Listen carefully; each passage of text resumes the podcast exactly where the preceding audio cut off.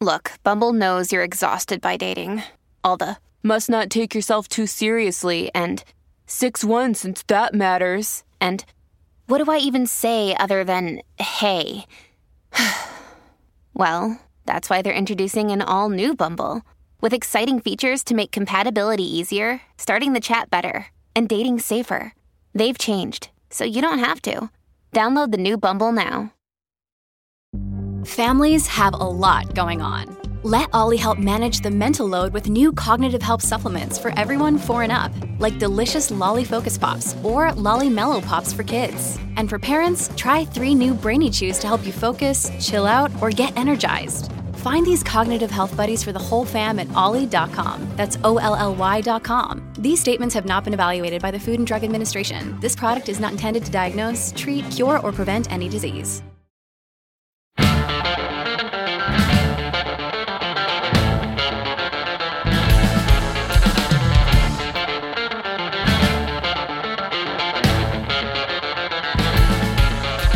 All right. Hello, everyone, and welcome to Sage Advice.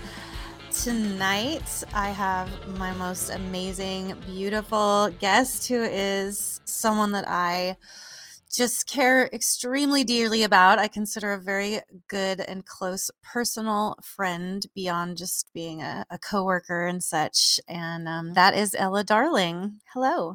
Hello, my love. I miss you. I miss you too. Oh my gosh, I miss you so much. yeah, so this podcast, I like to keep it just pretty conversational, but I like to start out asking some questions about sort of like how you got here, but more going way, way back into the past. So, what was your first understanding of porn as far as like when did you realize that porn was a thing that existed in the world? I think I have a story that is similar to an oddly large number of people. I think I came across some some nudie mags in the woods. yes, I wasn't sure if we had talked about that before, but yes, there is the box of porn, of nudie mags, of old VHS tapes that you know we've stumbled across in the woods in my case it was the desert. So uh so yeah why, why do you think it is so sort of like ubiquitous in all of our stories that we stumble across some pornography out in the wilderness somewhere? Well if you are someone who is new to acquiring pornography you might want both a private place to utilize it for your own machinations and a place to store it because you don't want to take it home. So you don't want to be caught with it or using it or possessing it so, you know, you find a secret little spot in the woods. Yeah, it turns out the parts of woods where kids hang out, not that secret. yeah, exactly. I, I think sometimes too, it might be the sort of thing where it's like buy some porn, but you know you can't have it at home because your significant other is very judgmental and not happy about pornography existing or their partner using it for pleasure. So you've got to hide it somewhere, hide your shameful pornography somewhere far away, which, you know, I don't agree with, but. and also, I mean, look what happens. Uh, a couple of kids playing out in the woods are definitely going to stumble across it. I wonder if it's a thing that still happens in the age of, you know, internet pornography. I bet, I bet so. Yeah. Because, I mean, Oh man, I see. It's it's a tricky subject because there's a certain age group that this tends to be like that first thing for, and I don't like speaking about that age group in conjunction mm-hmm. with like mm-hmm. adult stuff. But right, I don't know. I think when a younger person gets a smartphone, for example, their yeah. parents have a lot of access to like block things on their phone or monitor their phone and stuff. So there's still, you know, that that classy old analog, that tasteful analog magazine porno. I think That's still true. has a place. Yeah, and I, I hope it does, and I hope it continues to because you know that's what I looked at when I was kind of blossoming into my sexuality. I found a couple of. Uh, I didn't find these ones. I was older. Uh, I w- I don't think I was quite 18. I was maybe like 17 or something, but I think I paid someone to buy it for me or, or something. It's hard to remember that long ago, but um, but yeah, and I I liked looking at the pictures, um, yeah. even more so than when I come across well came across video and that was back when video was very hard to find on the internet in general so Yeah. uh, but it was kind of the sexy part was sort of like letting my imagination make the movement happen in a sense That makes sense. Yeah. yeah i find the photos like really erotic but yeah and so i do understand not wanting to talk about that age group it makes a lot of sense to me but at the same time too i feel a little uncomfortable with not being able to talk about our own stories because of that. Yeah, that makes sense. yeah. So i mean like with with that in mind your own story uh, we don't have to say you know how old you are but um, maybe more of just like what what was that like for you? What was that feeling when you stumbled across um, that magazine uh, was it you know scandalous exciting s- scary It was scandalous. It was exciting. I don't really remember what exactly I thought at the time, but I remember the appeal was that there were these like grown ass, beautiful women that looked just like, you know, in the state of vulnerability, because being nude is a state of vulnerability, but looking so fucking fierce and confident and looking just like they are like on top of their shit. Like they looked like badasses. They didn't even have to like dress up to look like badasses. They just like, it's like anti dress up. Whoa, it was cool. Yeah, so it's like more the the vibe that you could get. Um, you can see it in their poses and their faces. Yeah. That was intriguing for you as a young. You were like noticing how that it maybe even wasn't necessarily sexually stimulating. It was more like seeing that female ownership of oneself in that way. Yeah. Well, I was already attracted to girls at that point. I didn't really understand what that meant, but it was mm-hmm. definitely already, I had already had and had my heart broken by crushes Aw. through no one's fault but my own. Yeah, of course. Oh, being young. So tough. but so uh so before I, I would guess was it around puberty that you were starting to recognize like, oh wait, this is like an actual uh, this is a meaningful attraction, like in a sexual way. Whereas before it was maybe more like I have these crushes, but it, I don't quite understand what that means necessarily. Or My crushes on girls were very similar in in amplitude and and in passion to the ones I had on boys. Like I was hmm. absolutely in love with this boy named Daniel. I was absolutely head over heels for this girl named Angela. yes, and I Oh. didn't differentiate because I I mean they were the same to me in my mind. So when you came up into like puberty and people were talking about like boyfriends, girlfriends, if you're gay, bi, straight, whatever, like that, it, it was just that wasn't like a revelatory moment for you. That was just like obviously. yeah, I never. I mean, ever since I had crushes, I had crushes on on you know just people, boys not necessarily yeah. genders. And um, yeah, I well also up until I was maybe like early twenties, I was very uncomfortable talking about any kind of sex stuff at all. So I wasn't really having big conversations about that.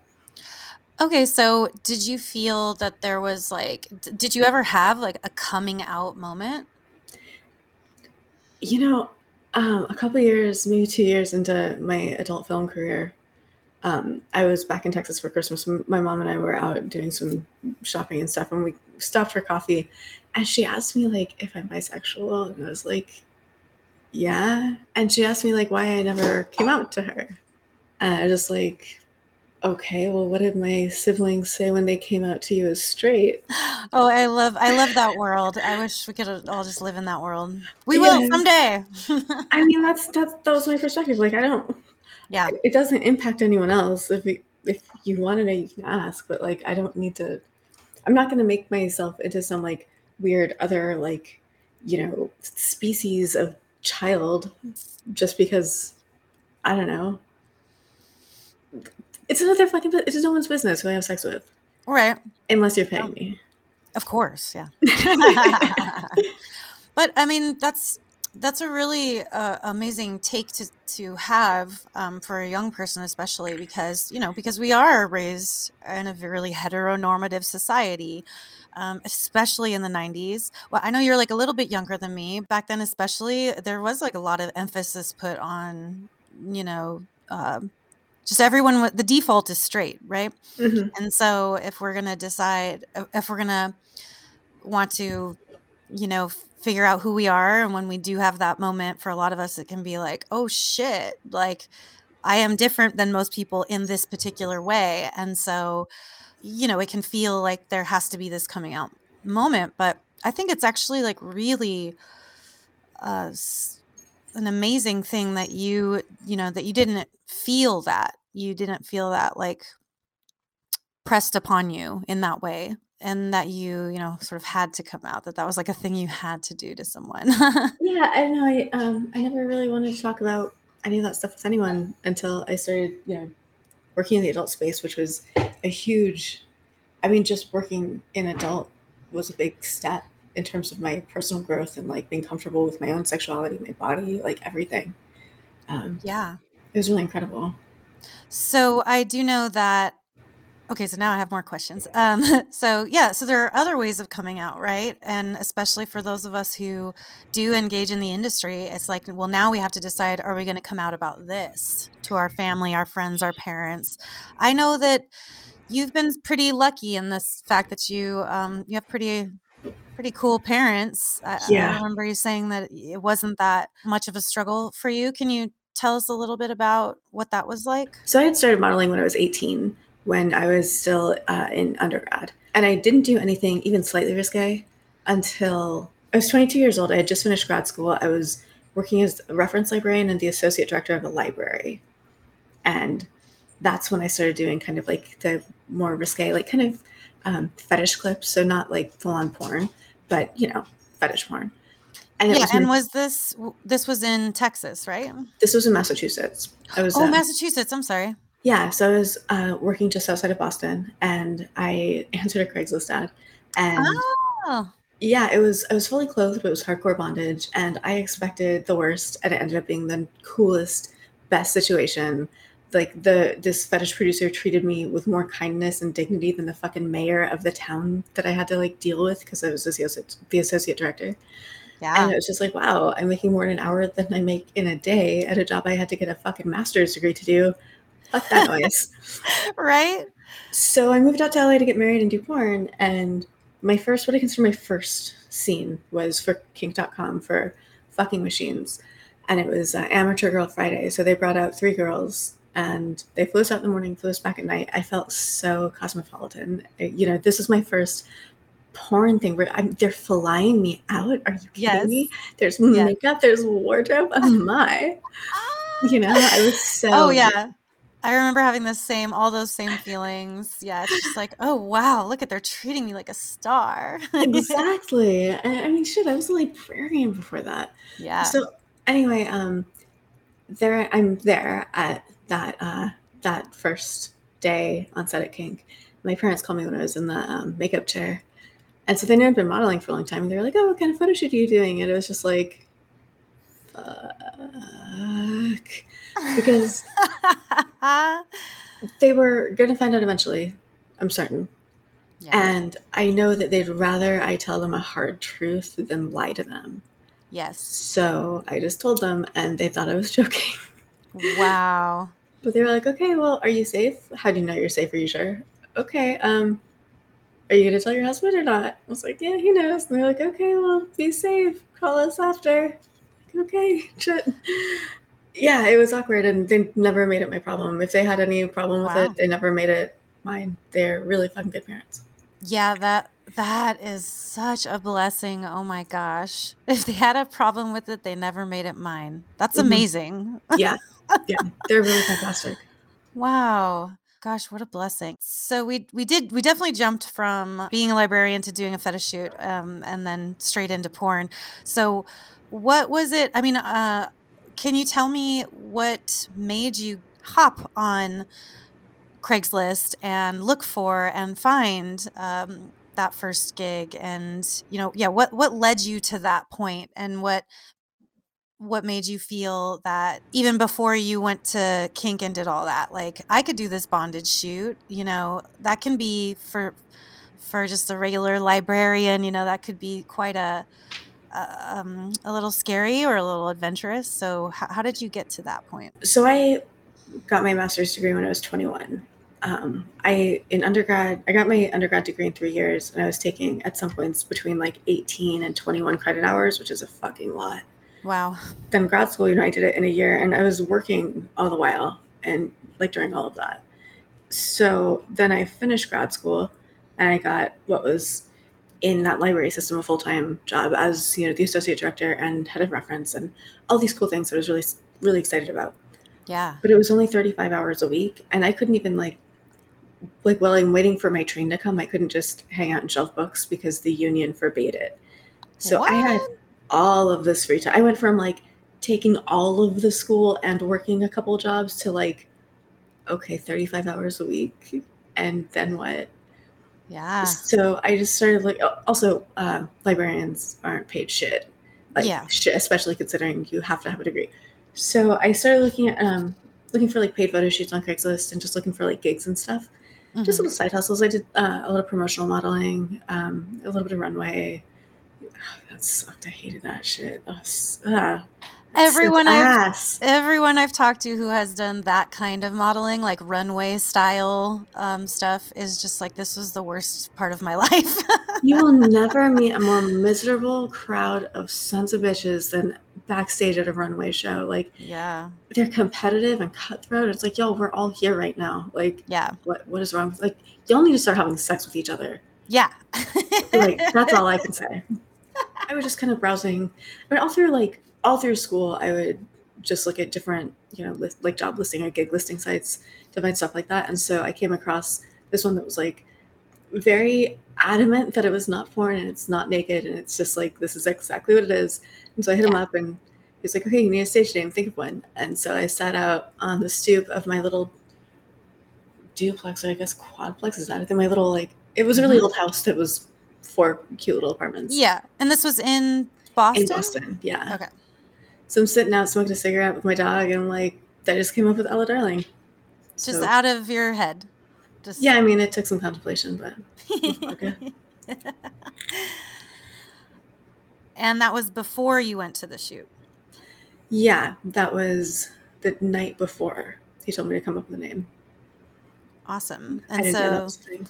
Yeah, I you know, yep, we've all had that moment. I I think. Well, I had that same moment where I went to the shoot and he's like, "Hey, what do I call you?" And I was like, "Oh, I have to come up with something. I didn't even think of this." Um, and now we're in just like such a different landscape. I mean, I feel like most people who are getting into porn now, it's because they've seen us on Twitter and they've seen us on TikTok and Instagram, and like they're well aware that we have you know stage names. And I feel like now people are just a lot more educated when they get into the business than we were, you know, back at that time, like late '90s, early 2000s. Yeah, I think the um, the very sudden rise and thriving success of OnlyFans that brought in so many people who were civilians who would never have even come near our industry Yep. sort of found themselves in a an amateur crash course in how to do adult content and man I I wish the best for them Yeah. I wish I, I'm glad it's given people opportunity. I'm glad it's given people, you know, uh, the opportunity to not just make money, but you know, get in tune with a certain side of themselves that they might not have otherwise. Yes. But I feel the same way about this new wave of civilian come adult creators as I do about young people growing up on social media in Yeah. that like i'm so glad that the early days when i didn't know shit about shit aren't documented on the internet for everyone to see Same. well, some of mine are, unfortunately, but yeah, I totally feel you. yeah and like uh, oh man it only takes a few missteps to really really ruin your life and if you're if you ever like spend time on the onlyfans subreddits like the creator subreddits Yeah. you see people who are like just at their wits end they like made a hundred dollars last month and now they can't reach that again and it's like you did you you took this huge leap that will absolutely have an impact on future job prospects Yeah. possibly relationship prospects, possibly like every other fucking thing that we have to deal with for a hundred dollars in a month. Yeah. I God, my I yeah. yeah. Well, that's something like, you know, when I have younger people, uh, well, not necessarily always younger people, but usually contacting me at this point, and they're like, well, I'm interested to get into the industry, but I'm worried about blah, blah, blah. What is your advice? And all I can say to them is like, man, you really, really, really need to know because the consequences of this decision will have far reaching effects into your life into your future for mm-hmm. the rest of it really so you have to make very sure that you are okay with any potential thing that could happen because of the fact that you've done this you know right. and i think some people are going to look at that they are going to take it all into consideration and they're going to do it anyway and i then i'm like then this is for you this is the job for you know that you know but like i mean it was definitely the thing for me but mm-hmm. it's just that it's it is hard sometimes to to recognize like you know you're sitting here now especially if you're young and you got this whole future ahead of you and you're like no no this will be fine for now and later i'll do something else i remember hearing um a porn star that I mm-hmm. worked with one time, and she's doing all the things. And she's like, Yes, after this, I'm going to be a doctor. I'm going to school. And I mean, she was doing all that right too. But I'm just like, These two things are not compatible. And I feel like it was a big thing uh, when I was listening to this really amazing podcast. I would love for everyone to go and listen to it um, by Jon Ronson called The Butterfly Effect.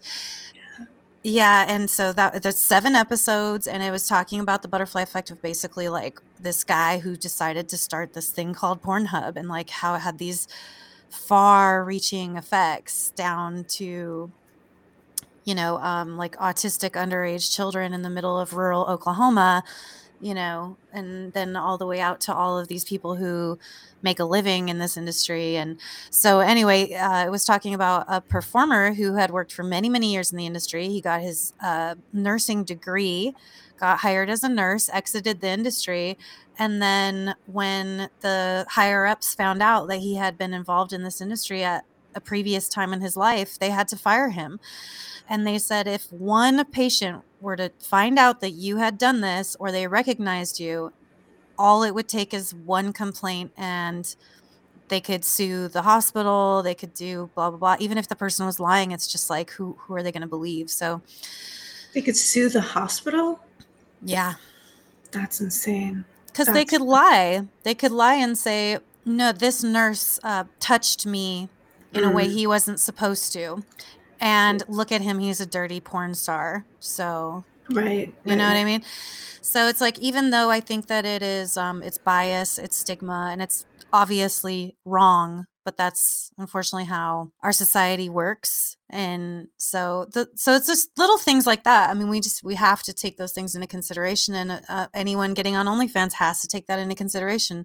But yeah like i know a lot of people or i know that there are people who do wear masks and they think that's gonna like a face cover mask where they don't they don't show face on their OnlyFans. But yeah. you know, but then those are the people who are gonna work like hustle for a month and barely pull in a hundred bucks, you know, sometimes. So it, it's just the whole thing of social media in general, like trying to make a living off of it and thinking, oh, I'm gonna be a TikTok star or YouTube star, and it's like the chances of that happening are just as much as being a movie star. Yeah. You know, they're just so yeah. small. But anyways, so you did your first shoot and um, you were kind of it sounds like you were even a little pleasantly surprised by the way it went. Did you have any sort of preconceived notions of how it, it might go down? Like what's your relationship with porn? What was it up to that point? Which one in particular? The kink shoot or the fetish shoot? Very first fetish shoot that you did on Craigslist. Yeah. I thought the guy was going to be a creep. I thought he was going to like hug me a little too long and call me like pet names and just be like, you know, I, I went in expecting to be uncomfortable and comfortable with the idea of being uncomfortable because I wanted to gotcha. see what this experience was like. Everything I might have anticipated was wrong, pleasantly. Awesome. Yeah. and yeah, it was uh, the the producer looked like a youth minister, except he he he was like a like an elder, like preppy looking dude who's like super super goth on the inside. Aw. Like yeah, like just yeah, just really cool dude. Made me feel so comfortable. I ended up shooting with him several times. I've even flown back to shoot with him once or twice. Oh my gosh, I love that. Yeah. um, and yeah, it was just it completely bashed all my expectations. So from there, you felt a little more emboldened to move forward with other opportunities. How did you come across your next opportunity? Same same thing. Just I mean, from at that point, I just kept looking for interesting gigs on on Craigslist or Model Mayhem. Maybe I don't remember. There were a few other resources, and um, and yeah, I just kind of had this fun little side gig doing fetish shoots a few times a week, and you know, it was awesome. And so then I met the person who would eventually be my ex husband, and he lived in LA. he lived in LA, and we had talked about, you know, eventually like maybe I'll move out there. I was Mhm. thinking like maybe like a year and a half. And then I was sitting in the subway one day and I was like, actually fuck this. I'd rather just move to LA now.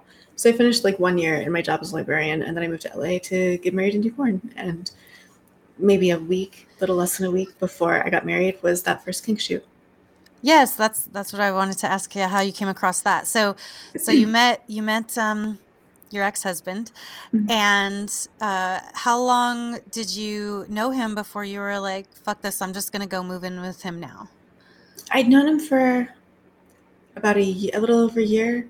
Mhm. but we from like first time we kind of were like oh my gosh we like like we were hanging out and anyway it was cute it was romantic Yes. Oh no, the oh my gosh, I'm really falling for you hard.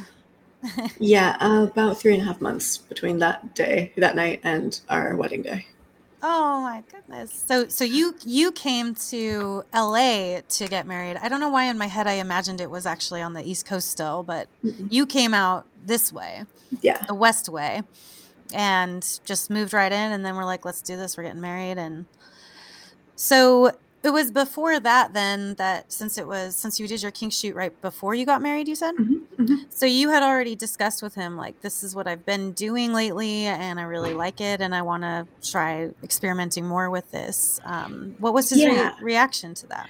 well that first weekend we hung out like we'd been friends and we hung out together we went to new york for a thing and then he came back to boston and he did actually my my first like nude photo shoot like Oh. official one. Um, Yes. So like he knew he was he was fully Yeah. there, um, and we talked about it. We you know we were grown ups sometimes, so you know communicated. and we discussed it and we established boundaries and respected those boundaries, and Yeah. you know just the way that you do things in a relationship. Yes, absolutely. so it was uh it was always the boundary for y'all's relationship was that it was okay for you to do girl girl Mhm, Yeah. And he had no issues with that. Mm-mm. And so he didn't it seems that, you know, he didn't have like a jealousy uh with you. That wasn't even a thing, huh? I, I mean as far as your work at that no, time. No, he was. It was all thoroughly discussed before anything moved forward. That was not something I was gonna. I just don't like keeping secrets from people. I don't like lying to people, um, Absolutely. especially the people I you know I'm closest with. Because, I mean, other than the obvious, like, just you know having personal convictions, I just Yeah. don't want to try to keep up with a lie with someone. Like, Yes. it's just it's it seems like such a hassle. so much work. How do you keep it all together? I don't understand that either. I don't know if I have ADHD, man. I can't fucking do that shit. Right? Um, better it's better to just be upfront, you know? Exactly. Like, let's not waste our time if if this is gonna just be a shit show. Exactly. But you know, you you were still like uh, a little bit younger. I mean, I know in my early 20s I was not as well put together, I'll say. and yeah, so but you just I think you always were pretty insightful person. You've you've had an advantage getting into this industry too. So then how how did the how did the first shoot with Kink happen? Did you see like a, a casting call? Did you get an agent when you came to LA? Like how did that all start working out? I didn't get an agent until years later, until the time I started doing boy girl after my divorce. Um, no, once again, Craigslist. Like back when Craigslist had an adult adult gig section, yeah, it was fucking lit. Like I got so much work from from that. I mean, who needs a fucking agent? Uh, that that's so now more than ever, who needs a fucking agent? I hate Oh them. God, they're yeah. awful and they're garbage. Um, but But so you, so kink.com had posted a thing on Craigslist? Yeah. They wanted to amateur people. Wow. Oh, I didn't even know that. That's amazing. Yeah. So maybe you want to talk to us a little bit about your second shoot at Kink. I was blown away. I was truly gifted. I was truly touched by the gods on that that day of days. For listener, I got to be cast alongside none other than Sinn Sage herself. It was what Haight Ashbury hippie kidnapping Yes. scene where Ah. I I'm this little hippie girl and I wake up in a in a like a human sized Barbie box and you kidnap me to be your little pet or something. Yes. And uh, you were in that box and you were uh, tied in a very uncomfortable position, and we couldn't have any air down there. And I just remember watching like the beads of sweat falling down your Pouring- face I and was being like, pouring sweat. It was so fucking hot. It was so uncomfortable. and like this is early on in my porn career. I'm like, you know, I could still at that point probably count the number of people I'd had sex with on one hand or two hands. Two hands, let's be real. yeah, yeah, no, definitely. But like, so I'm like, oh my god, I'm like a disgusting sweaty mess, and I'm, I'm this beautiful stranger supposed to have sex with me. Wow, not your lucky day, lady. no, whatever. It was so my lucky day. I got to meet you, and I feel like we became friends really fast. Oh yeah, yeah. We we definitely vibed. So that was the day that I learned about makeup sponges. Oh, yeah, yeah. Do you want to I tell our so- listeners about makeup sponges? so I got to the armory. You know, they flew me in from LA, picked me up. It's probably like from the time I left my house until this moment when I'm like in makeup or something, or maybe before. Before I don't know. Um, I'm a solid three and a half hours into my day.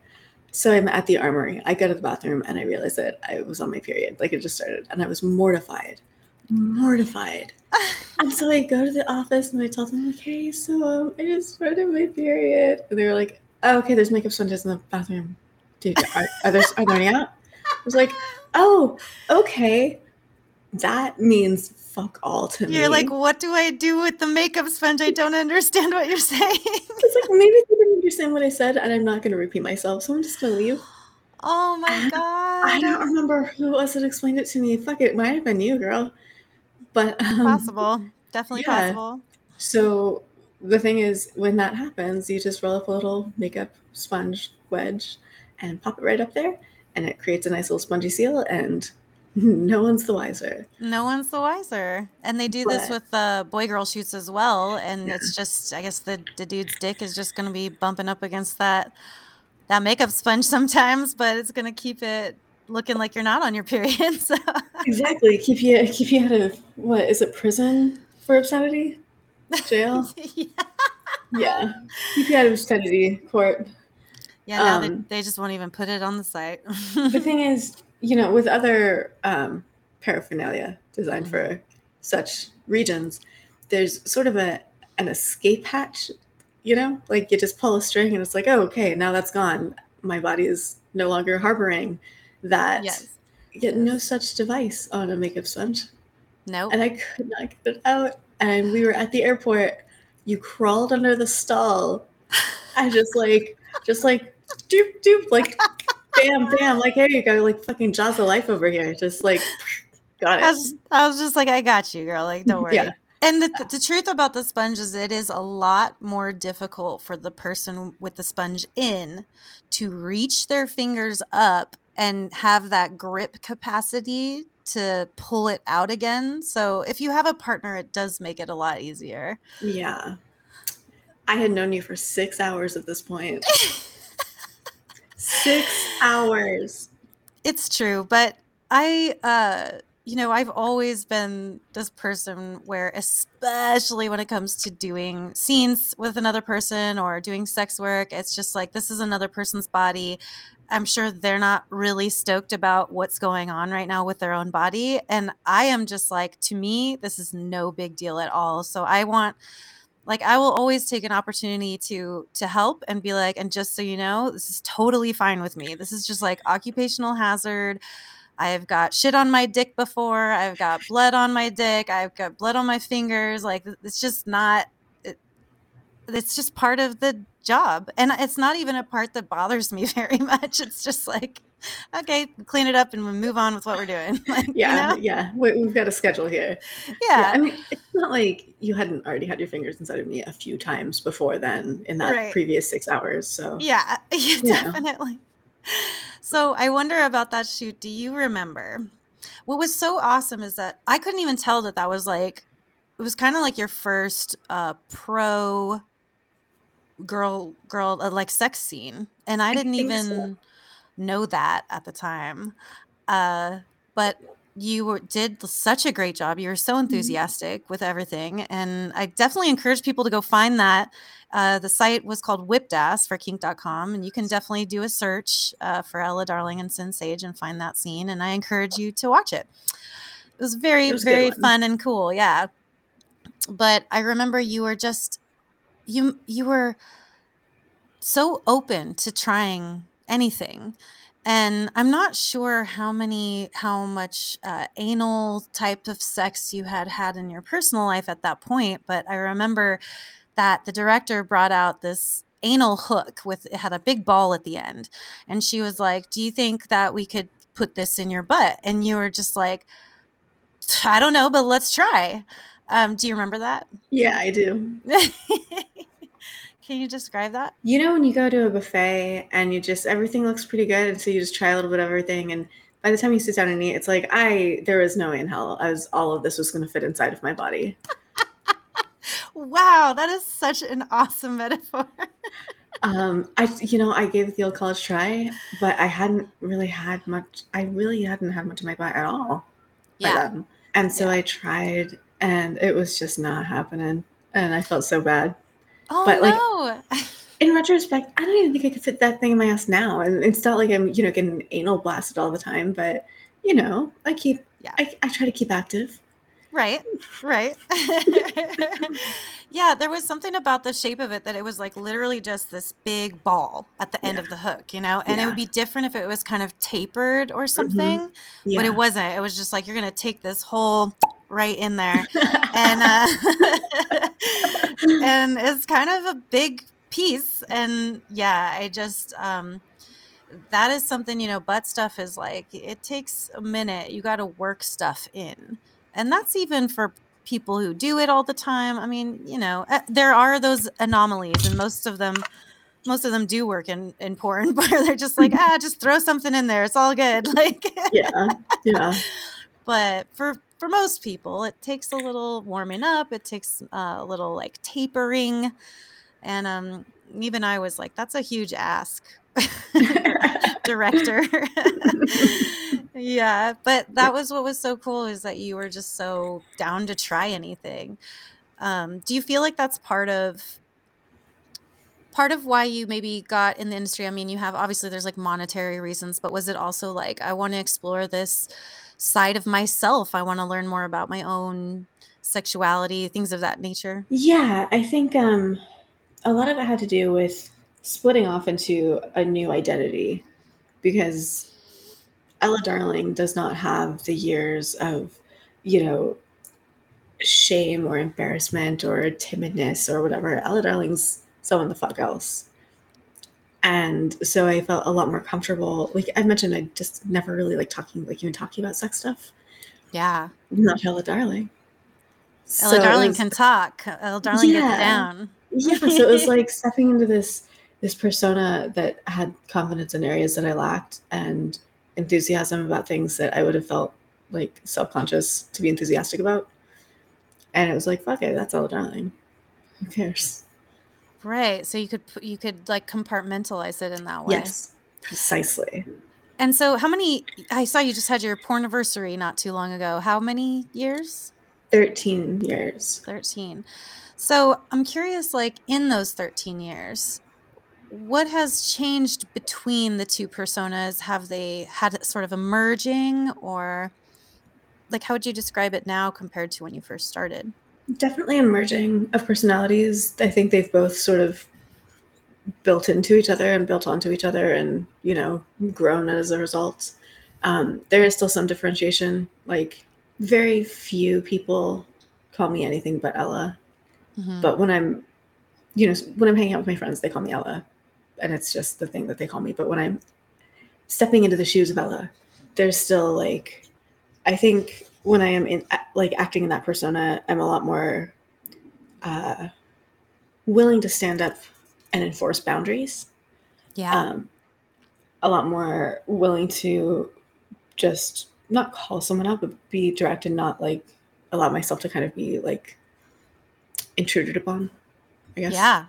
Yeah, stuff like that. Well, I, I think that just really highlights some of the ways in which this work can be really not only empowering, but therapeutic in a sense. I mean, Oh, yeah.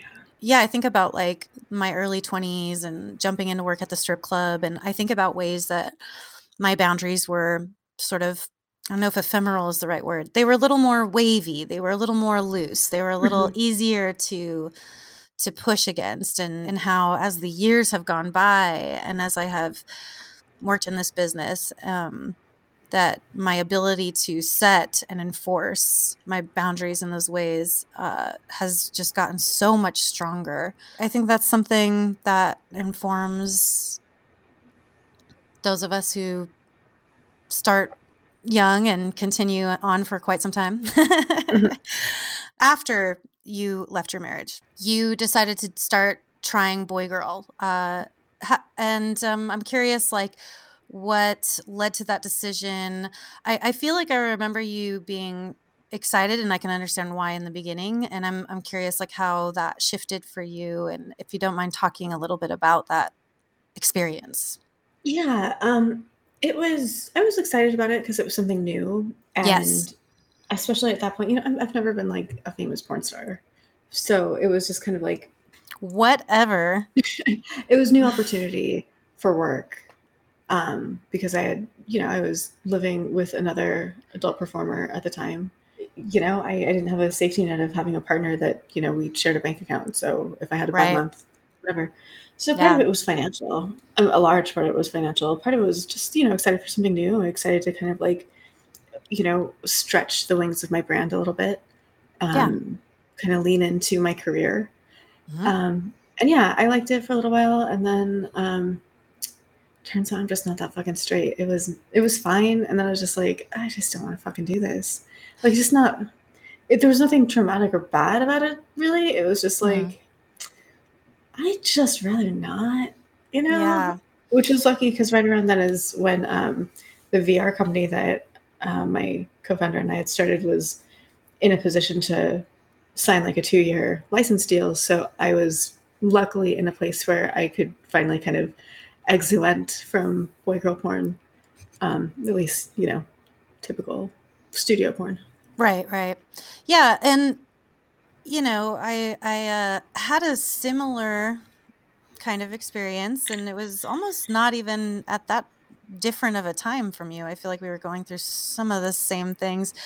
So I, I um, my long term relationship ended, and I was like, here is this opportunity I could take.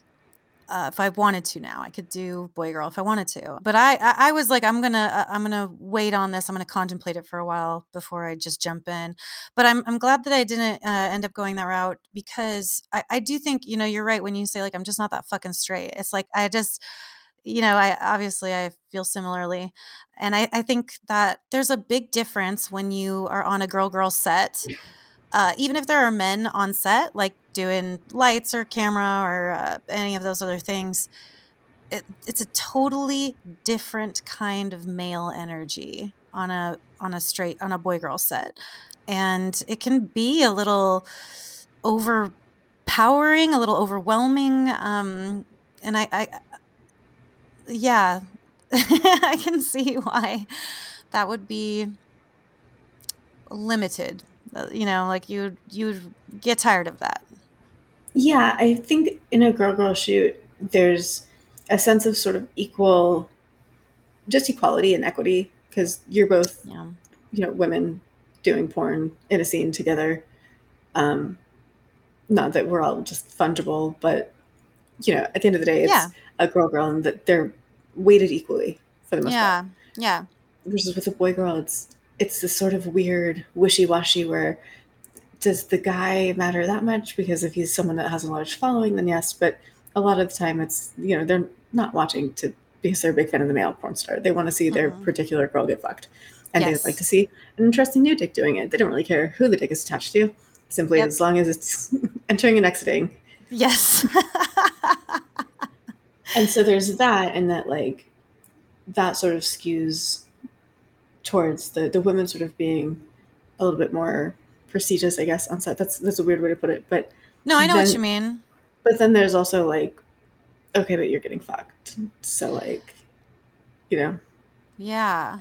I don't feel the same sense of sort of like equal like when I'm just Respect. respect or even just you know just it's harder to connect with Yeah. a lot of male performers. It's easier for me to, to connect with a female performer that I have pretty much nothing in common with than a male performer who I have a decent amount in common with. Yeah, totally, totally get that. I hate to say it, but it feels a little sisterhoody, maybe, with female Yeah. with uh women performers, Yeah. uh, and that includes trans women performers. yes. i want to make sure make that clear. Uh, but yeah, at least coming from, you know, someone like like like us, who that's just sort of been our main jam, our main bread and butter. So I want to talk a little bit about your activism in the sex industry because you know when you said uh, something about I've never been that much, much big of a porn star or something and i'm like whatever you uh not not only just with the activism but uh i mean you know you're always there on the red carpet at avn you're interviewing people like i, I feel like you could have had I'm, I'm not sure if you did a nomination for like a crossover star or whatever like you definitely made yourself a, a little media butterfly i don't know what else to call it um, over the years and I, I think you've been like pretty prominent. I mean you're featured all the time in like articles that are not just about porn they're about like sort of our struggles for equality and and those sorts of things and so yeah i'd love to hear you like talk a little bit about that I got involved in the sort of activism side of the adult industry pretty early on. As soon as I learned that the FSC was a thing and that there was an opportunity to stand up for the rights of a, a community, I was fucking there. yes Um, and so that was probably within my first year, year and a half of being a performer. oh my and I gosh kind of- Yeah, I kind of stuck with it um, here and there.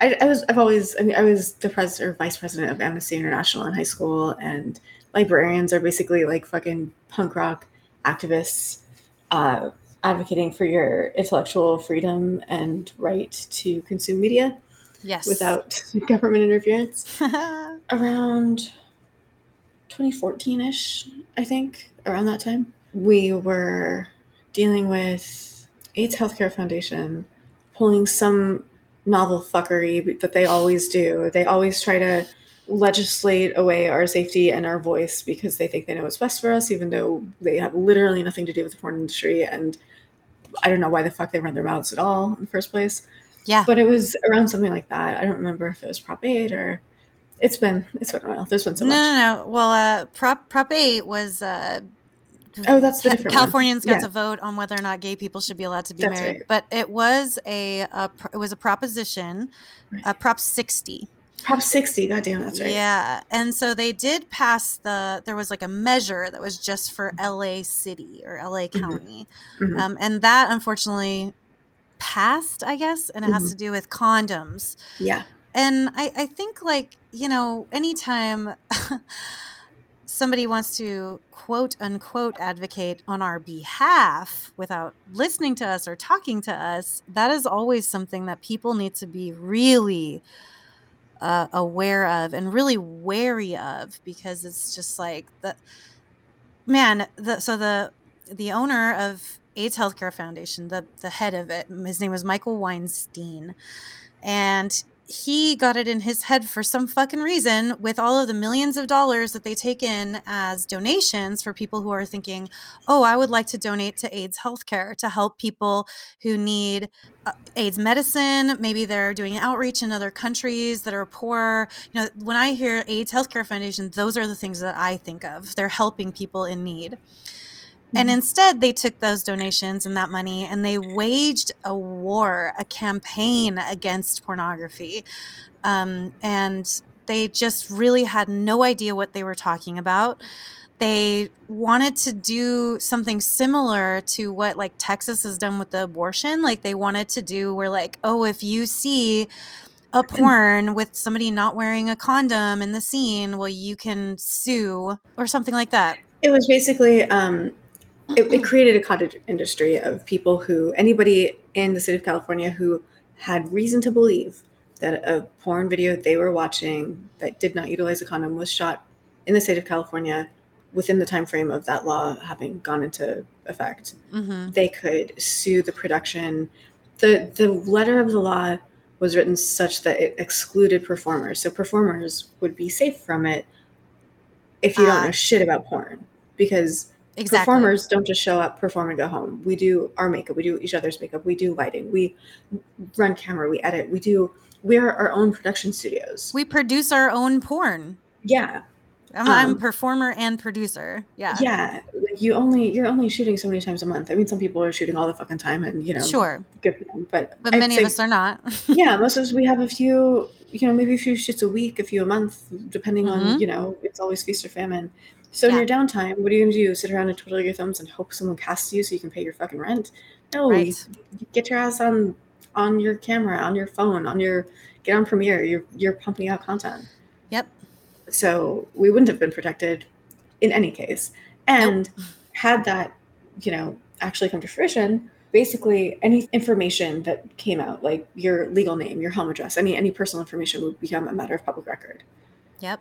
which puts us at dire risk of assault, murder, rape, fucking just having All- a fucking weirdo show up at your door because they think you're best friends because they watch your porn or they sub your OnlyFans. Yep. All of the horrible things they would have just thrown us under the bus like that. And you know, and and it feels I know you and some other uh, people actually like went up to Sacramento and we're we're Oh, talking yeah, and- several times. and and I know that that that might be separate. That might be like the OSHA stuff. But I, I feel like it was it was AHF that was really pushing for all of this. Like if they would have just left us alone, none of this would have happened in the first place. it all bleeds together in my mind but yes it was all it, it, it was all just a, a large domino effect of and, and they were they were involved the whole time um Yeah. they definitely fuck themselves Yeah. But yeah i spoke to several people in the capitol building i think some congress people media i had media training Yeah. and yeah i mean i i just anytime they needed a voice from a performer to speak because i'm fairly articulate and yes. as far as audiences go, I'm pretty palatable in, in terms of like they want to hear from an, an adult film performer. What do they think we look like and sound like, and all that shit. And you know, I'm a fucking nerd with a master's degree, and it's it's gross that it has to be like that. But to Yeah. get people to sort of see us as humans, Yes. they we wanted someone. I, I mean, I was good. I was good and I was available, but I think it made it so people kind of like realize that whatever their assumptions of us are, maybe aren't completely accurate. Yes. And that that is a really awesome point. That you were really a like you were a good spokesperson for a lot of different reasons. And you're right, it is fucking gross. Uh but at the same time it is nice to see it's nice to know that we can crack minds open in that way. That's kind of what I think it's it's like that's how we can get to the progress that we're hoping for is by putting people like you in front of a camera and being like, listen to her speak, listen to what she's saying. And yes, this is a porn star. What, you weren't expecting this? Like, maybe it's not like how you think it is in your head. And I, and I know that, you know, like with, with my mom, for example, she had a picture in her head of what porn meant. And over the years of me being involved in the sex industry and talking about my experiences and having experiences like when I ha- was in the hospital and all of my coworkers, but directors I worked with, friends in the industry, they were all calling my mom and asking about how I was and showing like real legitimate concern and like donating to my hospital bills. And that's when sh- it cracked her mind open. And she's like, oh, I guess it's not how I always thought it was. And this is a community of people who support each other. And so I, I do think that's like how we can start to yeah like subvert those expectations in these ways and like hopefully be seen as human i feel like we're on the way and i feel like uh, you know always a double-edged sword everything always is um onlyfans is something that kind of brought it into people's living rooms, you know? Yeah. So yeah, so uh, AHF bad, AIDS Healthcare Foundation bad, and if uh, any listeners want to support AIDS uh, Foundation research and stuff like that, I highly recommend you check out the Freddie Mercury Trust. That is going to be a much better place to make donations to and support. Um, actually, getting people the help they need rather than political motivations for whatever stupidity that I don't understand. There's so much tomfuckery going on that if I spelled it out, I would sound like a lunatic conspiracy theorist. And yet, and yet, scoundrel's gonna scoundrel. Yeah, know? there's always some wild shit going on. That is for sure. Um, and especially when it comes to sex work of any kind. Mm-hmm. but I do know that it has been uh, it's it's been just such a pleasure, you know, having you as sort of like a spokesperson, and um, I've always admired that so much about you, and I've been so happy to know that you know you you have been a face for this industry, and I think that's incredibly meaningful, and I'm just really proud of you. mm-hmm. I love you. well, I love you too. So I would also love for you to help me answer a couple of questions we have from some listeners. Lay it on me, baby. So our first one comes from Big E. And Big E asks, I am in a new situationship. Ooh, I love that. That's a new term for me. Mm. With someone I have been crushing over for a while now.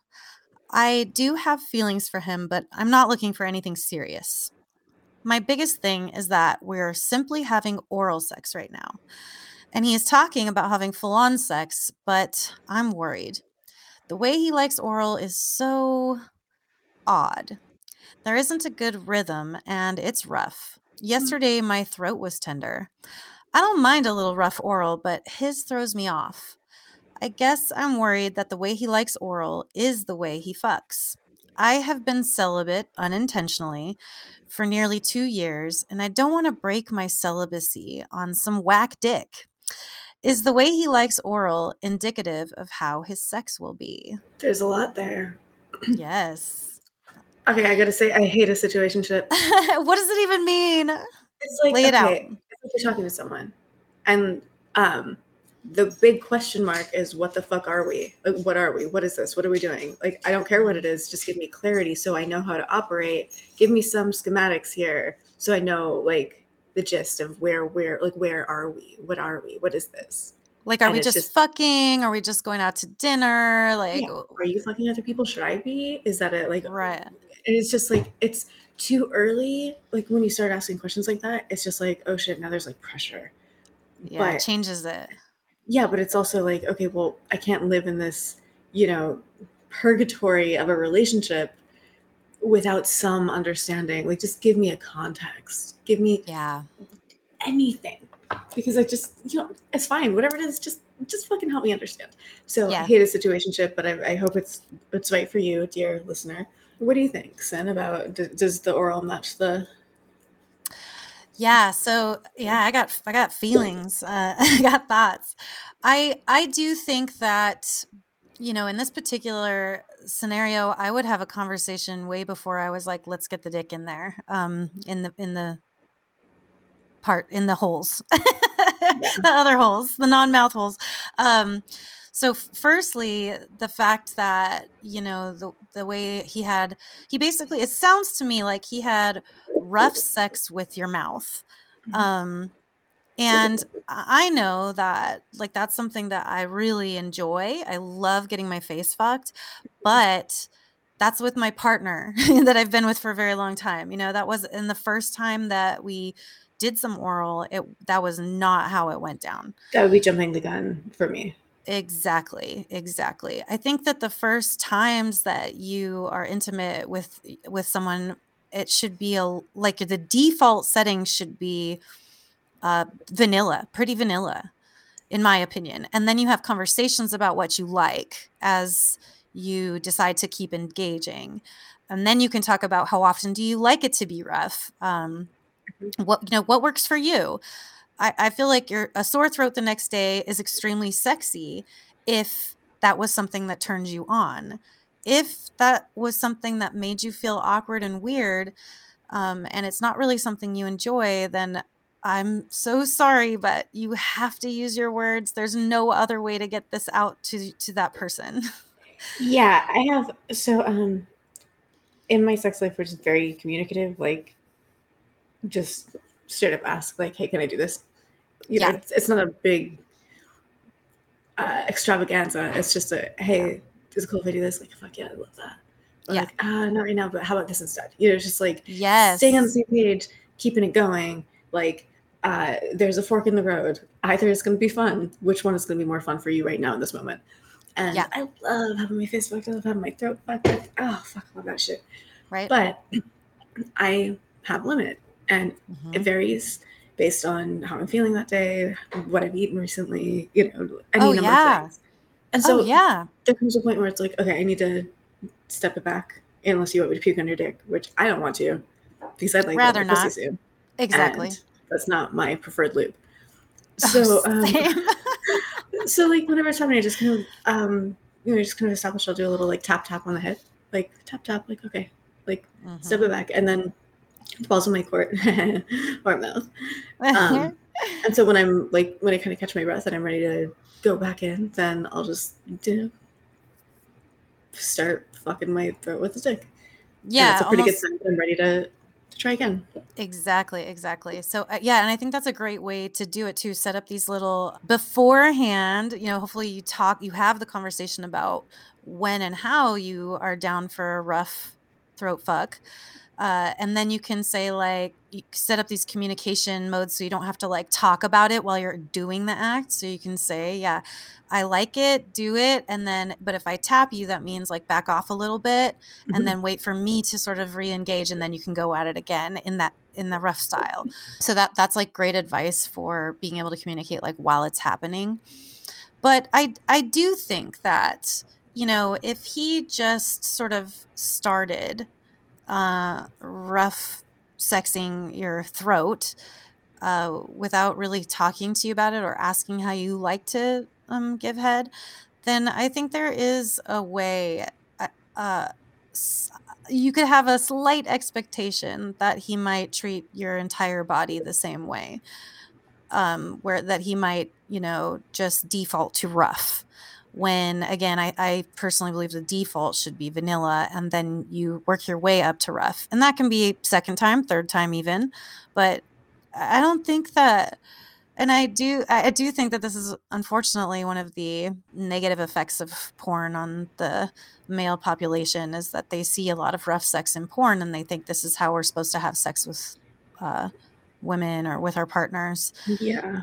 That this is what they all want without taking the time and the space to ask if they like it like that.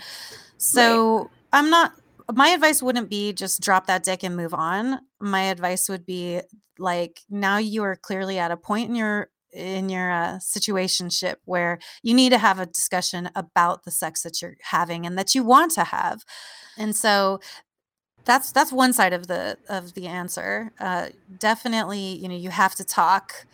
So I know it's hard, but you're gonna have to say, "Listen, um, I like rough sex. I like you giving me rough head, but sometimes it's a little too much. Can we?"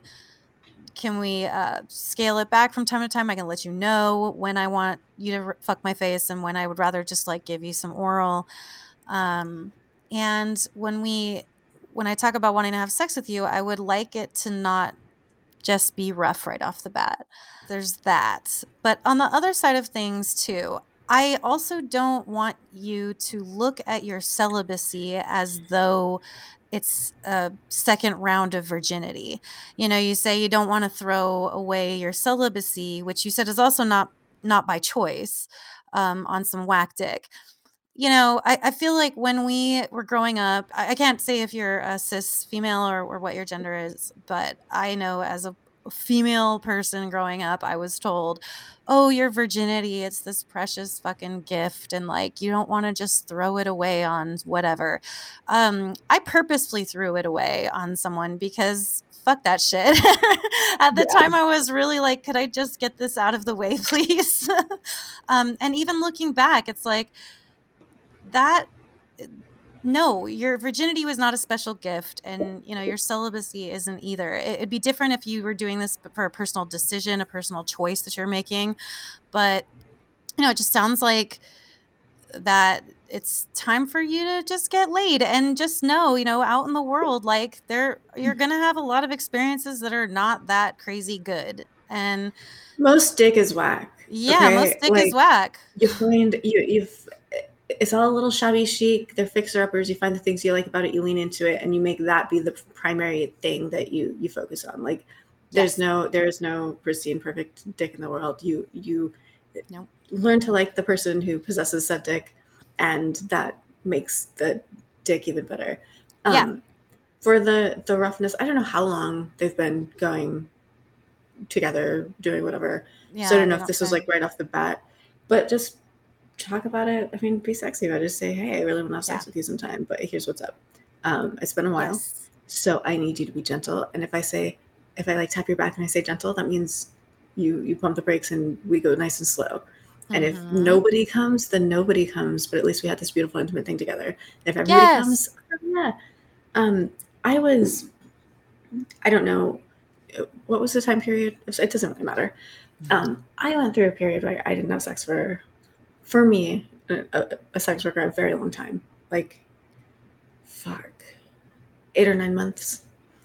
And it wasn't that I felt like I had regained my virginity or anything like that but I kind of relate to like, you know, I don't want to just go hook up with some random guy. Like, I totally.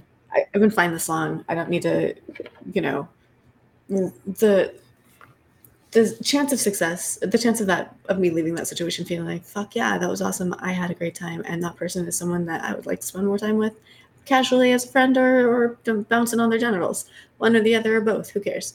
Mm-hmm. But man, when I finally got laid, it was like, oh, yeah, this kicks ass. And what was I doing? I mean, I was, you know, observing health and safety during a pandemic at the time, so that was my excuse. Yeah, but, there's there's that. Yeah, I was just like, oh shit, no, being slick ass. Why am yeah. I? This is awesome. Why why was I such a? Why was I? Why was I so princessy about this? So precious about this? Like, yes, I like getting dick down. Sex is awesome, and yeah, yeah yeah, yeah. just like Sid said, the fact that you haven't had sex in a while, like, man, I haven't had pasta in a really long time. But like, I'd fuck up some like Olive Garden if I really had to, if I was having the craving. Yeah, it's not it's not good pasta, but no. it'll get the job done, and yeah, you know, then it'll maybe spark a little bit of inspiration for better pasta I'd like to try in the near future. Exactly. I love that. Uh, great analogy. And um, yeah, I think that's some pretty good advice. So hopefully, Big E will take all that into consideration. Get it, Big E. Get it. One more question. All right, this one is from Jay. I had the greatest experience of my sexual life. I was in a bi three way and I was really hesitant to participate and I was really nervous because it was my first time. But once I got into it, it was exciting and fun. And we set another date for another hookup. We did everything very safely. But one problem I have is that I feel very guilty about it as well. Like I did something that was wrong and my family would completely disown me if they ever found out about it. What do I do about it? Oh, um, oh man, completely change the paradigm of the way you think about yourself in relation to the world. Can you do that? um, if your family is not present during the sex you're having, then their opinion on your sex life doesn't matter. If they are present, then their opinion really doesn't matter, and you need to call somebody. Yeah, right. yeah, if they are present, then um, I think you got more bigger problems. yeah, yeah. Um, who gives a shit? Like, let's remove sex from the equation. Think about anything you do day to day, week to week, every little thing. Like, you don't want that broadcast to the people you care. Like, we're all fucking gross weirdos. Like, you know, I'm sure you can think of plenty of things without me supplementing them in your mind that you just keep those moments private to yourself because they're your private time. They're not for mm-hmm. anybody else to consume or analyze or have a fucking opinion on because it's your private time. That's how sex is. It's just your private time with a couple of other people who are also part of the private time. I don't like don't feel bad about it. You're having a good time. They're having a good time. Where at what point does guilt enter into this? Because it sounds like a lot of people, well, not a lot of people, a, a cozy handful of people had a great time together and feel good about it. So good that they are already making plans for the next. Show me the problem. Yeah, show me the problem. It's a really it's a really good way of putting it. I, I think that, you know, if I was going to read into this a little bit, where I find most guilt and shame that in our adult lives tends to revolve around sex and sexuality. And I am 99% certain that that came from some religious upbringing that was indoctrinated into your brain, your malleable brain that is capable of changing in a beautiful, amazing plethora of ways. Um, but when you grow up with these ideas that these are bad things and shameful things that you should feel guilty about, it pervades into your adult life long past the time that uh, you, you, should be feeling guilty about these things. And so, uh, you know, my re- yeah, definitely recommendation would be just uh, you know do remember that you are an adult, um, and remember that you have a very finite amount of time to be alive on this planet, interacting with other human beings, feeling pleasure, experiencing pleasure. It could end tomorrow, it could end in 10 years, it could end in 50 years, but there is going to be an end. And do you want to let shame and guilt hold you back from having meaningful, pleasurable experiences in your life before you die? How how much control are you going to hand over to those feelings of guilt and shame? And and what's that worth to you? Is that worth just uh, not doing the things that you want to experience, not having the experiences that you want to have, you know, uh, uh, there's so much pain and and heartache and uh, tr- trouble in our lives that why would you not want to do something that made you feel joy, that made you feel pleasure, and let yourself feel that joy and pleasure. I also just recommend that, like, when that voice comes into your head and says to you, This was a bad thing you did, try to notice that try to recognize that happening in your brain because that is your brain just that is the indoctrination from this society that told you that this stuff was shameful sabotaging you. And you have a voice in your own brain that's stronger than that. So notice that other voice and tell it to shut the fuck up. Tell it this is my life to live and this is all the time i get and i'm gonna enjoy it um, I, I think that's one of the most like empowering things you can do as a person is just not let these narratives of shame and guilt like hold you back from experiencing joy in your life and I feel so passionately about that. that was poet. That was poetry right there. That was some fucking poetry. Poetry, hell yeah. um, so two sides of the same coin. You know, one one side is that your family does not need to know about this, will not ever find out about this. It is none of their business.